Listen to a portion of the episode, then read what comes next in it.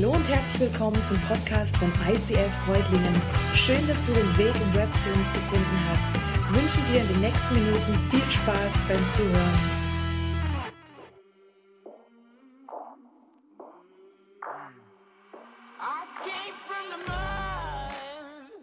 Als Kirche ist es unsere Kultur, exzellent zu sein. Wir geben unser Bestes für Gott, weil er nicht weniger verdient. Er ist es wert. Er hat alles für uns gegeben, deswegen geben wir auch alles für ihn. Alles in uns soll auf den Gott hinweisen, dem wir dienen.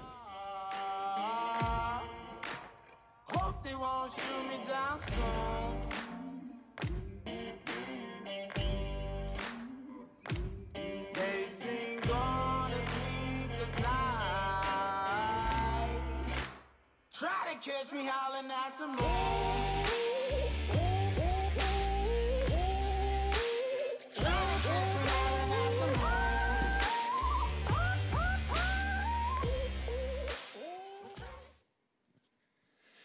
Values and Wonders, Werte und Wunder. Naja, was sind Wunder? Daniel hat es gerade erzählt, auf eine wundersame Art und Weise sind sie da durchgekommen mit ihrem Auto. Als Wunder bezeichnet man ein Ereignis, dessen Entstehung man nicht erklären kann. Oder genauer gesagt, geht es um Ereignisse, deren Entstehung nicht im Rahmen unserer Naturgesetze liegt. Wenn man die Naturgesetze herbeinimmt, müsste eigentlich etwas anderes dabei herauskommen. Das sind Wunder. Und dabei ist natürlich wichtig, wie viel wir über Naturgesetze wissen. Ich meine, früher war Blitz und Donner ein Riesenwunder. Die Leute haben das als Wunder gefeiert und als Wunder betrachtet. Und jetzt gibt es Menschen, die sagen, hey, Moment mal, wenn, wenn Wunder natürlich so abhängig sind vom Wissen, ja, ich glaube nicht an Wunder. Letzten Endes ist es ja dann nur eine Frage des Wissens. Wenn ich alles weiß und alles erklären kann, gibt es keine Wunder mehr. Dann sind Wunder aufgelöst. Und ehrlich gesagt stimmt das. Wenn ich alle Naturgesetze kenne, wenn ich alle Erklärungen habe, dann komme ich an den Punkt, wo es Wunder nicht mehr gibt. Es sei denn, es gibt jemanden oder etwas, der über diesen Naturgesetzen steht. Es sei denn, es gibt eine Instanz, die die Möglichkeit hat, über diese Gesetze hinaus einzugreifen, in eine Wirklichkeit hineinzugreifen und Dinge außerhalb dieser Ordnung in Bewegung zu setzen. Und wir glauben als Kirche, dass das nicht ein etwas ist, dass es nicht eine Energie ist, ein Kraftfeld, sondern dass es eine Persönlichkeit ist, Gott. Und Gott bleibt ein Mysterium, sonst wäre es nicht Gott. Gott hat viele, viele Komponenten, von denen wir auch gar nicht behaupten, wir könnten sie erklären. Dann würden wir das Mysterium Gott auflösen und dann wäre es nicht mehr Gott. Aber Gott selber begegnet uns in drei verschiedenen Persönlichkeiten. Gott als Vater. Und dieses Vaterbild, da hast du vielleicht Schwierigkeiten damit, weil, weil du ein Vaterbild hast, das für dich vielleicht nicht unbedingt positiv ist. Aber Gott begegnet uns als ein Vater, wie ein Vater sein sollte. Und ich finde, das Plakativste, was uns die Bibel liefert, ist hier die Geschichte vom verlorenen Sohn. Ein Sohn, der die Liebe des Vaters nicht verdient hat. Ein Sohn, der ganz bewusst dagegen agiert hat, der abgehauen ist, der sich verabschiedet hat von seinem Zuhause. Und der aber an einen Punkt in seinem Leben kommt, wo er im Leben scheitert, wo er nicht zurechtkommt. Und er kommt zurück und anstelle dessen, was er verdient hätte, bekommt er Liebe. Und das ist dieser Vater, wie Gott sich selber beschreibt. Ich bin ein Vater, der dir begegnet auf eine Art, wie du es eigentlich nicht verdient hast. Und die zweite Persönlichkeit, Gott als Mensch. Gott wird Mensch. Und ich habe mich lange gefragt, warum eigentlich? Warum tut sich Gott das an? Es ist ja, ist ja völlig crazy. Und Gott kommt eben nicht als Superman auf die Erde, sondern er kommt wirklich als Mensch, wie du und ich. Und für mich war das lange Zeit nicht greifbar. Und ein Freund hat dann mal zu mir gesagt, hey, kannst du dir Jesus beim Pinkeln vorstellen? Ich sage, äh, er war wirklich Mensch. okay, die Dimension ist krass. Warum wird Gott Mensch? Damit er dir und mir auf Augenhöhe begegnen kann. Damit du etwas Greifbares hast. Damit ein Teil dieses Mysterium Gottes für dich greifbar wird. Und dann ist die dritte Persönlichkeit, und die ist echt spooky, Gott als Geist ein Geistwesen. Und das ist vielleicht das, was für uns so am weitesten weg ist auch. Und dieses Geistwesen, auch das beschreibt Gott greifbar für uns. Und er sagt, hey, meinen Geist, den kannst du am besten mit dem Wort Rauch, Atem, Wind, Ruach beschreiben. Und das ist so cool hier im ICF. Wir haben nämlich immer Rauch. Und dieser Rauch, der umgibt uns. Der füllt den Raum. Und wenn du Luft holst, keine Angst, das ist nicht schädlich, dann ist dieser Rauch auch in dir. Und genau so beschreibt sich dieser Geist Gottes. Und in diesen drei Persönlichkeiten begegnet uns Gott. Und jetzt haben wir eine Sehnsucht, diesen Gott zu erleben. Dieser Gott, der über den Naturgesetzen steht, dieser Gott, dem alles möglich wäre. Und dieser Gott sagt von sich selber, hey, ich habe eine Ordnung geschaffen und in der Regel werde ich mich auch innerhalb dieser Ordnung bewegen. Also das Allermeiste, was wir erleben, ist nicht mystisch. Und ganz ehrlich, so sehr sich auch manche fromme Menschen das oft wünschen und alles so ins Geistliche reinziehen, extrem viel, was wir erleben, ist eben nicht mystisch, ist nicht geistlich, sondern es ist eine ganz logische Folge von aufeinanderfolgenden Dingen. Dinge passieren. Warum? Weil sie passieren. Aha. Jetzt kann man sich natürlich mystisch fragen, warum dreht sich das Auto der Neudex? Naja, wenn es Glatteis war und 100 km/h, dann ist das irgendwie naturgesetzmäßig zu erklären, warum das Auto sich dreht. Warum es dann nichts trifft und nichts passiert, das ist schon wieder ein bisschen schwieriger. Und dieser Gott, der sich an seine Gesetze und Ordnungen hält, geht hin und wieder her und verlässt all diese Ordnungen und macht Wunder. Er greift in unser Lebensgeschehen ein und danach sehnen wir uns. Und jetzt kommt wirklich etwas, was super, super special ist bei Gott. Er sagt, ich habe eine Ordnung, ich habe Werte, nach denen ich handle. Auf die kannst du dich verlassen. Und wenn du anfängst, nach diesen Werten zu leben, dann kommen Wunder dazu. Und das ist spooky.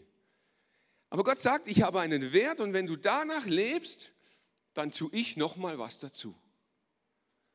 Und genau das wollen wir erleben. Und wir schauen uns die Werte an, die Gott uns mitgegeben hat und an die wir glauben, dass wenn wir nach denen leben, wir auch Wunder erleben. Und heute geht es speziell um den Wert der Exzellenz. Gehen zwei Folien weiter, bitte. Exzellenz wird beschrieben. Wir wollen in allem den Gott, dem wir dienen, widerspiegeln. Wir wollen in allem den Gott, an den wir glauben, widerspiegeln durch das, was wir tun. Und dahinter steckt nicht unsere Idee, dahinter steckt nicht irgendwie so unser Ding, sondern wir haben das der Bibel entnommen. Im ersten Teil der Bibel ist der Bericht der Könige und dort im ersten Könige 10 heißt es, als die Königin von Saba die Weisheit Salomos erkannte und den Palast sah, den er gebaut hatte, war sie außer sich vor Staunen. Exzellenz begegnet uns. Exzellenz ist etwas, was uns den Atem raubt. Die Königin von Saba war selber eine extrem reiche Frau. Sie hatte im Grunde genommen alles, was sie zum Leben braucht und darüber und weit noch hinaus. Und sie hatte gehört von einem König Salomo, dessen Weisheit sprichwörtlich war, dessen Ruhm sprichwörtlich war. Und sie hat gehört von ihm und sie wollte selber wissen, hey, ist das wirklich so? Und sie reiste eine, eine ewig lange Zeit, um, um ihn zu erleben. Und sie kam dort an und sie sah den Tempel. Und es verschlug ihr den Atem. Sie stand da und oh my goodness. Ja, stimmt, Goodness, der steckt dahinter. Und genau das war nämlich das Wunder. Ich glaube, die Königin von Saba, die hat nicht so sehr an das mystische Wunder des Bauens geglaubt. Die wusste schon, wie man naturwissenschaftlich Steine aufeinander setzt und daraus einen Tempel baut. Das war nicht das Wunder, das sie erlebte, Sie sah Salomo, sie sah, dass dieses Gebäude Gott gewidmet war. Und sie betrachtete das Gebäude und sie sah, hey, das ist, das ist der Wahnsinn. Nur das beste Material, nur die feinsten Dinge, am besten ausgeführt, das craziest Gebäude, das sie ever gesehen hat. Und das haben die Leute mit der Motivation gebaut, Gott zu ehren. Und das war das Wunder. Ich glaube, sie hatte auch geile Gebäude. Aber die hat sie gebaut, weil sie Sklaven ausgepeitscht hat. Und sie sah, dass dieser Tempel gebaut wurde, um Gott zu ehren. Und dieses Wunder verschlug ihr den Atem. Gott selber hatte diesen Tempel diktiert. Gott selber hat gesagt, wie er aussehen soll. Und ich glaube, die Königin von Saba hat in zwei Dingen Exzellenz erlebt. Das eine ist, dass es ihr diesen Atem verschlug, als sie das Gebäude sah und gemerkt hat, hey, Moment mal, dieser Gott, an den der Salomo glaubt, der steht auf Qualität. Sie war begeistert von dem, was sie für diesen Gott getan haben. Und dann erlebte sie Exzellenz noch in einer ganz anderen Form und das finde ich echt spannend. Es heißt, als sie sich auf den Weg gemacht hat zu Salomo, da hat sie sich nicht einfach in die Sänfte gesetzt, sich tragen lassen und geguckt, was mal kommt. Sie war vorbereitet. Auf dem Weg zu Salomo hat sie Rätsel vorbereitet, Fragen vorbereitet. Sie hat sich einen riesen Aufwand gemacht, den weisesten Mann der Welt zu überlisten mit Fragen. Und ich kann mir vorstellen, da war echt eine ganze Menge an Fragen dabei. Vorbereitung ist ein Aspekt von Exzellenz. Wir als Kirche wollen diesen Wert auch leben und Vorbereitung spielt für uns als Kirche eine große Rolle. Als du reingekommen bist, hast du hoffentlich von irgendjemand die Hand geschüttelt bekommen. Unser Welcome-Team. Das ist das, was du sonntags wirklich erlebst. Aber das ist nicht alles. Unter der Woche sind Menschen hier, die hier putzen die gucken, dass es gut aussieht, dass es sauber ist, dass es vorbereitet ist auf dich. Unser Technikteam, ich finde es mega krass, was ihr so leistet, was ihr macht. Und der Boas heute am Licht, gebt ihm mal einen riesen Applaus hier. Ich finde es mega.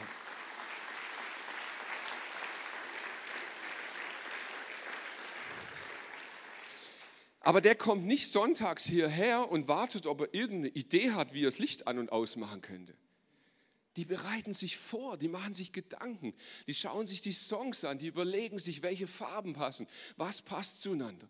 Unsere Band, die treffen sich jede Woche und üben und bereiten sich vor. Wir sind als Church vorbereitet, weil wir glauben, dass Gott ein Gott ist, der vorbereitet. Wie komme ich da drauf?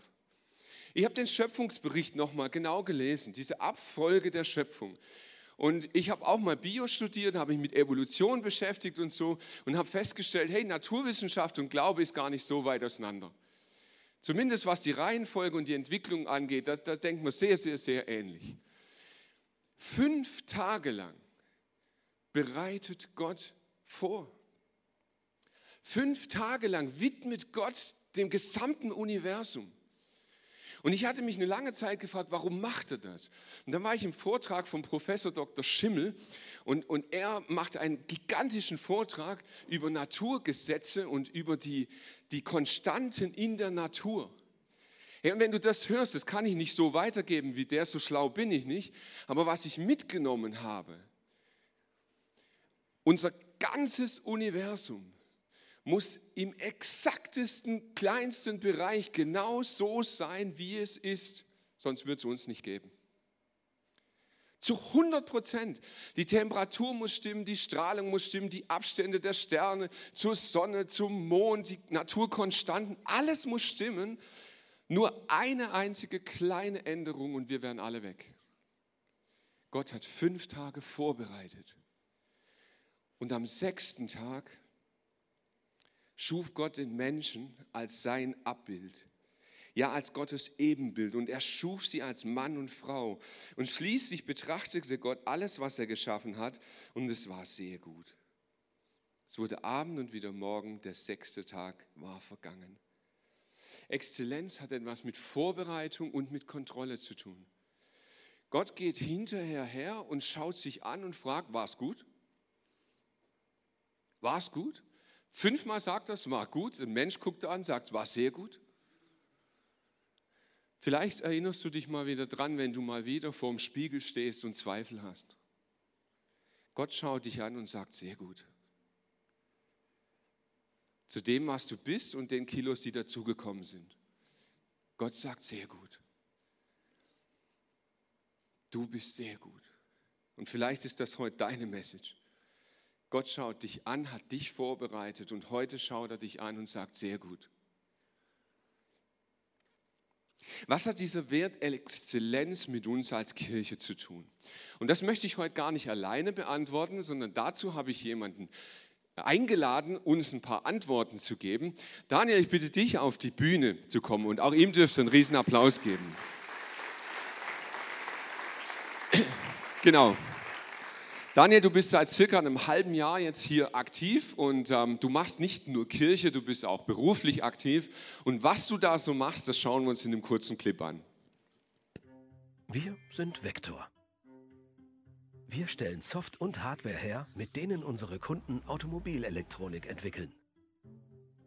In modernen Autos gibt es unzählige Funktionen, die elektronisch gesteuert werden. Diese Funktionen schalten den Motor an und aus, öffnen und schließen die Fenster, sorgen für angenehme Temperaturen und vieles, vieles mehr. Die einzelnen Aufgaben übernehmen kleine elektronische Einheiten, die sogenannten Steuergeräte. Und was hat Vector damit zu tun? Mit unserer Software unterstützen wir Autobauer bereits ganz am Anfang bei der Entwicklung der Elektrik und Elektronik. Die Ingenieure planen, wie die Funktionen optimal auf die Steuergeräte verteilt werden. Und sie legen fest, wie die einzelnen Steuergeräte vernetzt und wo im Auto sie eingebaut werden sollen. Zusammengefasst, wir sind der Partner der Automobilindustrie, wenn es um die Weiterentwicklung der Mobilität geht. Ja, technische Produkte im weitesten Sinn in einem wichtigen, aber auch lebensgefährlichen Bereich. Ja, erstaunlich, dass ich zuerst mal wieder sehe, was ich überhaupt tagtäglich mit meinen Kollegen mache.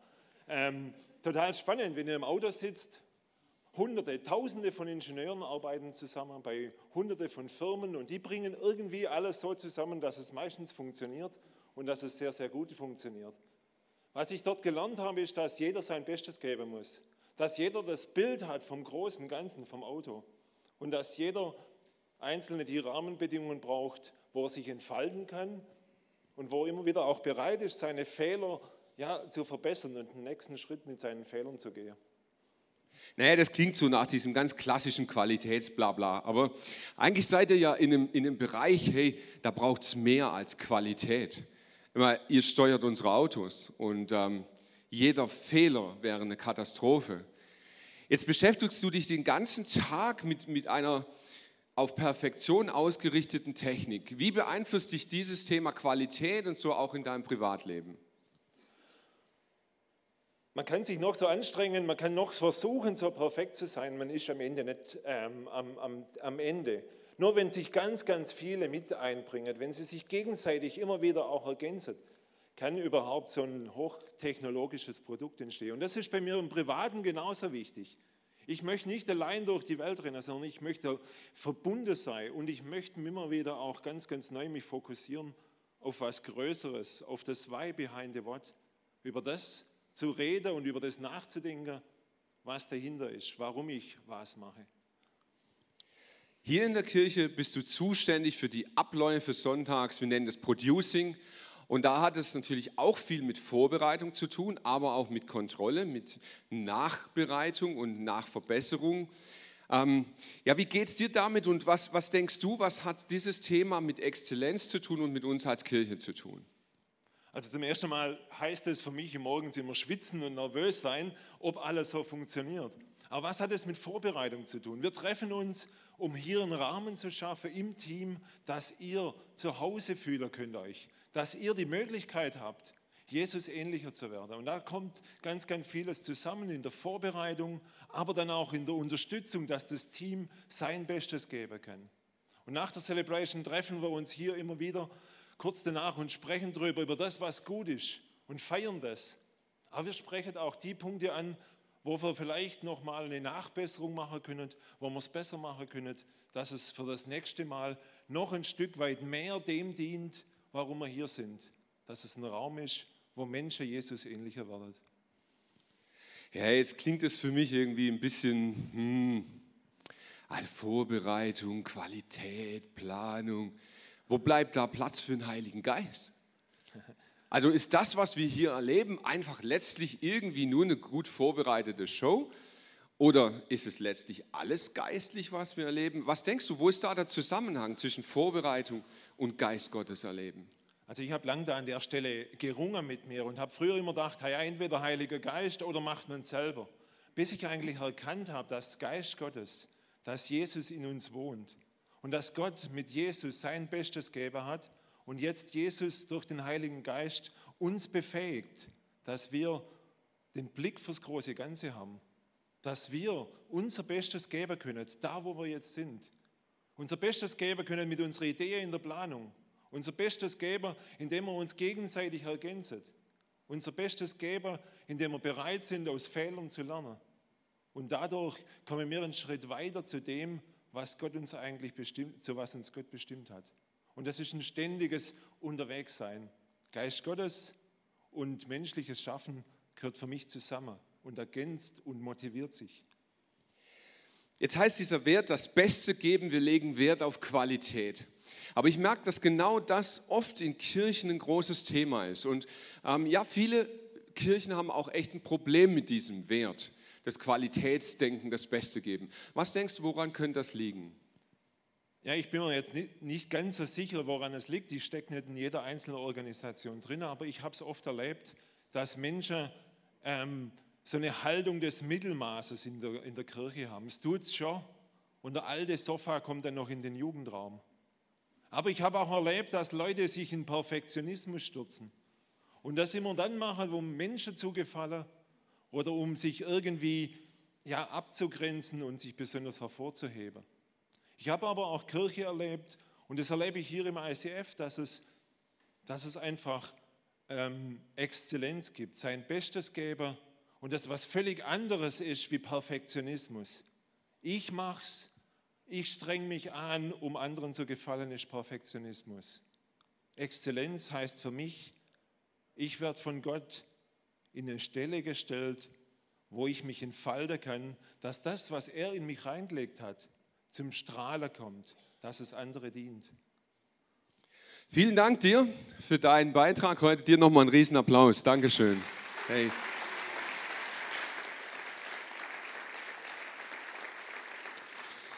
Ich möchte ganz kurz diesen Punkt aufgreifen. Perfektionismus versus Exzellenz. Wo ist denn da eigentlich der Unterschied? Und was muss passieren, dass man da irgendwie nicht vom Pferd fällt und, nicht so in die falsche Richtung sich bewegt? Ich glaube, Perfektionismus, grundsätzlich mal Perfektion, beschreibt einen Endzustand. Perfektion ist ein Zustand, den man erreicht. Nach Möglichkeit ein fehlerfreier Zustand. In der Technik wünsche ich mir das. Also wenn ich sehe, was ihr bei Vector macht und ich weiß, dass das in meinem Auto drin ist, dann wünsche ich mir, dass ihr Perfektion erreicht. Ähm, das wäre schon irgendwie richtig gut, wenn mein Auto nachher fehlerfrei wäre.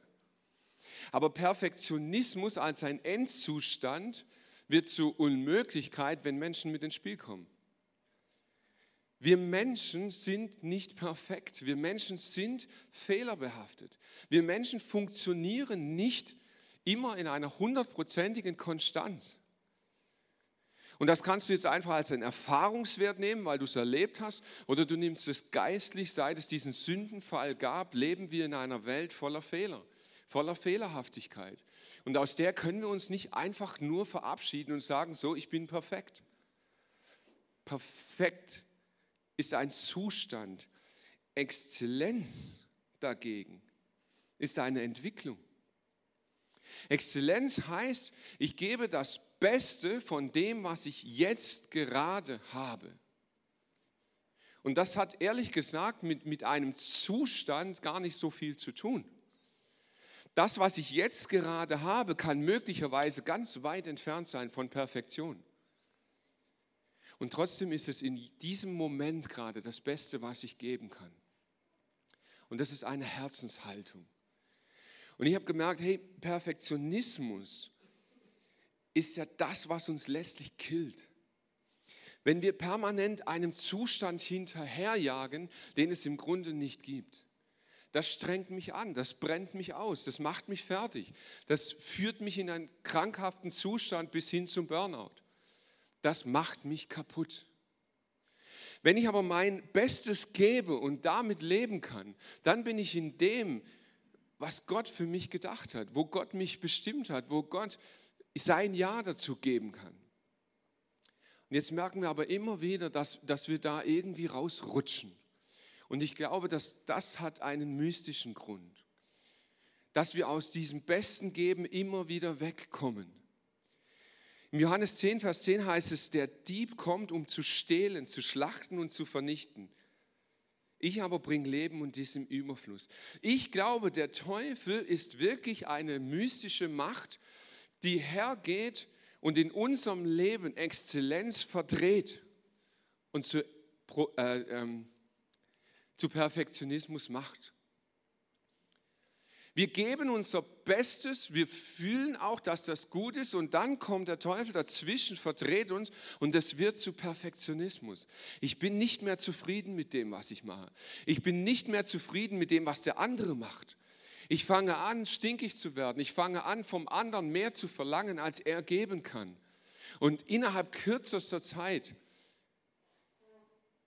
wird geraubt, wird gestohlen, wird getötet. Und das merkst du in Kirchen ganz besonders. Wenn du merkst, dass die Arbeit der Band Exzellenz verlässt und Perfektionismus wird, wird sie tot. Und das spüren wir immer wieder. So, wie können wir hier die Balance halten? Wie können wir verhindern, dass aus Exzellenz Perfektionismus wird? Und da habe ich gemerkt, da liefert uns unsere Sprache eine einmalige Hilfe. Exzellenz ist kein Attribut. Exzellenz beschreibt nicht einen Zustand. Exzellenz ist eine Person, ist eine Anrede. Euer Exzellenz. Ich habe mal ein Bild mitgebracht, weil wir ja in Deutschland da eher so keinen so Bezug haben. Euer Exzellenz. Exzellenz ist kein Attribut, es ist eine Anrede. Und wenn wir als Kirche exzellent sein wollen, dann nehmen wir es als Anrede für denjenigen, der exzellent ist. Jesus Christus, unser König, unser Herr, unser Heiland, unsere Majestät, unsere Exzellenz. Da kannst du jetzt Wörter einsetzen. Es bezieht sich nicht auf einen Zustand, sondern auf einen Gott. Und wenn wir diesem Gott begegnen, wenn wir uns aufmachen, diesem Gott zu begegnen, dann kommen wir nicht in die Gefahr, dass wir vom Pferd fallen. Ist das beste Geben ein Druck? Ja, wenn ich Perfektionismus nachstrebe, ja dann ist es ein Druck, dann muss ich mein Bestes geben. Aber ich habe mich lange gefragt, warum ist das so? Warum tun sich Menschen so schwer mit dieser Aussage, ich will mein Bestes geben? Weil ich glaube, dass wir schräge Motive haben. Wir geben unser Bestes, um anderen zu gefallen. Wir geben unser Bestes, um Applaus zu bekommen. Wir geben unser Bestes, damit Gott uns lieb hat. Und ich glaube, dann sind wir schon im Perfektionismus drin. Wir geben nicht Gott unser Bestes, weil damit er uns lieb hat. Gott hat uns eine Zusage gemacht. Nicht wir haben Gott geliebt, sondern er hat uns zuerst geliebt und hat seinen Sohn gesandt, damit er uns von unserer Schuld befreit. Gott hat uns geliebt, als wir noch gar nicht nach ihm gefragt haben. Vielleicht bist du heute hier und, und sagst über dir selber, hey, mit Gott kann ich gar nicht so viel anfangen. Er liebt dich schon. Vielleicht bist du heute hier und sagst, ich, ich führe ein Leben so weit weg von Perfektion. Er liebt dich schon. Vielleicht sagst du, hey, das Beste geben, das gelingt mir so selten. Er liebt dich schon. Exzellenz heißt nicht, einen bestimmten Qualitätsmaßstab abzuliefern. Exzellenz heißt, ich komme zu dem, der die Exzellenz ist.